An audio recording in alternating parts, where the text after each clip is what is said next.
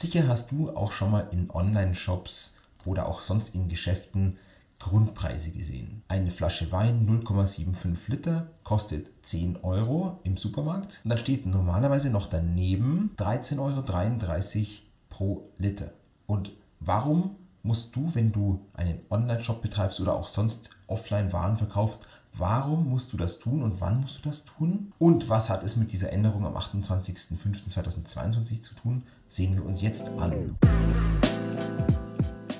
In Deutschland gilt die Preisangabenverordnung. Die sagt, wer Verbrauchern gewerbs- oder geschäftsmäßig oder wer ihnen regelmäßig in sonstiger Weise Waren in Fertigpackungen, offenen Packungen oder als Verkaufseinheiten ohne Umhüllung nach Gewicht, Volumen, Länge oder Fläche anbietet, hat neben dem Gesamtpreis, das wären diese 10 Euro für die Weinflasche, auch den Preis je Mengeneinheit einschließlich der Umsatzsteuer und sonstiger Preisbestandteile in unmittelbarer Nähe des Gesamtpreises anzugeben. So, und was ist jetzt dieser Grundpreis oder was ist da die Mengeneinheit? Die Mengeneinheit, also ich bin gerade in Paragraph 2 Absatz 3 der Preisangabenverordnung.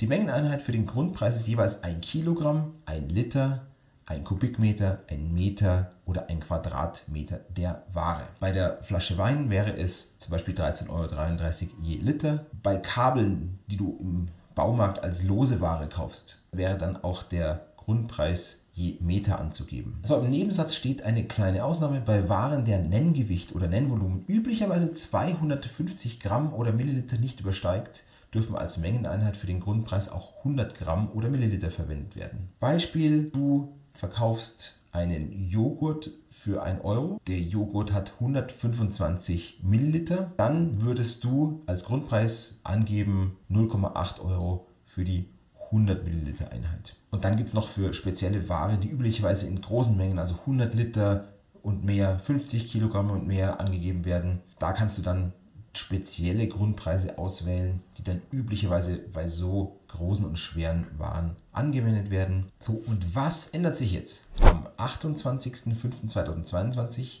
wird diese Preisangabenverordnung durch ein Gesetz, durch ein Bundesgesetz geändert. Also das Bundesgesetz tritt am 28.05. in Kraft. Das heißt, ab 28.05.2022 gilt dann die angepasste Preisangabenverordnung. Und das Allerwichtigste, was du dir merken musst, ist, dass diese 250 Gramm oder Milliliter Nennvolumen, die bei kleineren Waren üblicherweise nicht überschritten werden, zum Beispiel bei Joghurts, bei Thunfisch in der Dose oder was weiß ich was. Ja.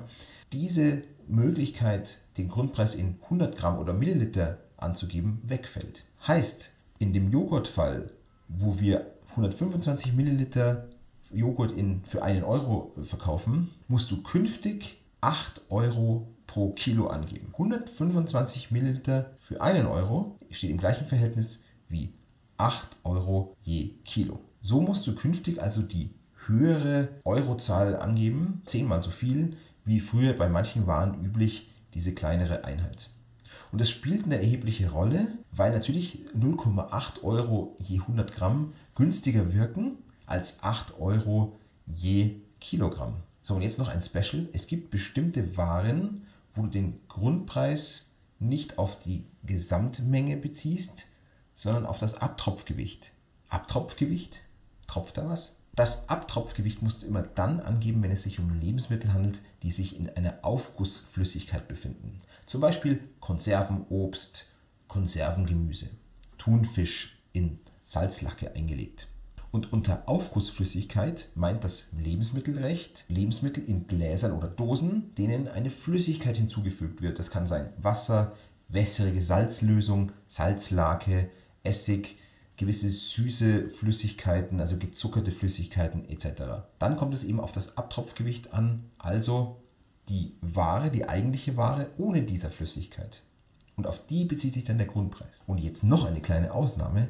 Bei Olivenöl gilt dieses Abtropfgewicht nicht. Olivenöl ist Teil des Nahrungsmittels, des Lebensmittels und das Gewicht des Olivenöls ist bei der Grundpreisangabe mit einzubeziehen. So, wenn du Fragen hast zum Thema Lebensmittelrecht und Preisangaben im Online-Shop oder im Offline-Commerce, dann schreib mir doch einfach über LinkedIn. Du findest den Link zu meinem Profil unten in den Show Notes. Danke für deine Zeit. Bis zum nächsten Mal. Mach's gut. Ciao.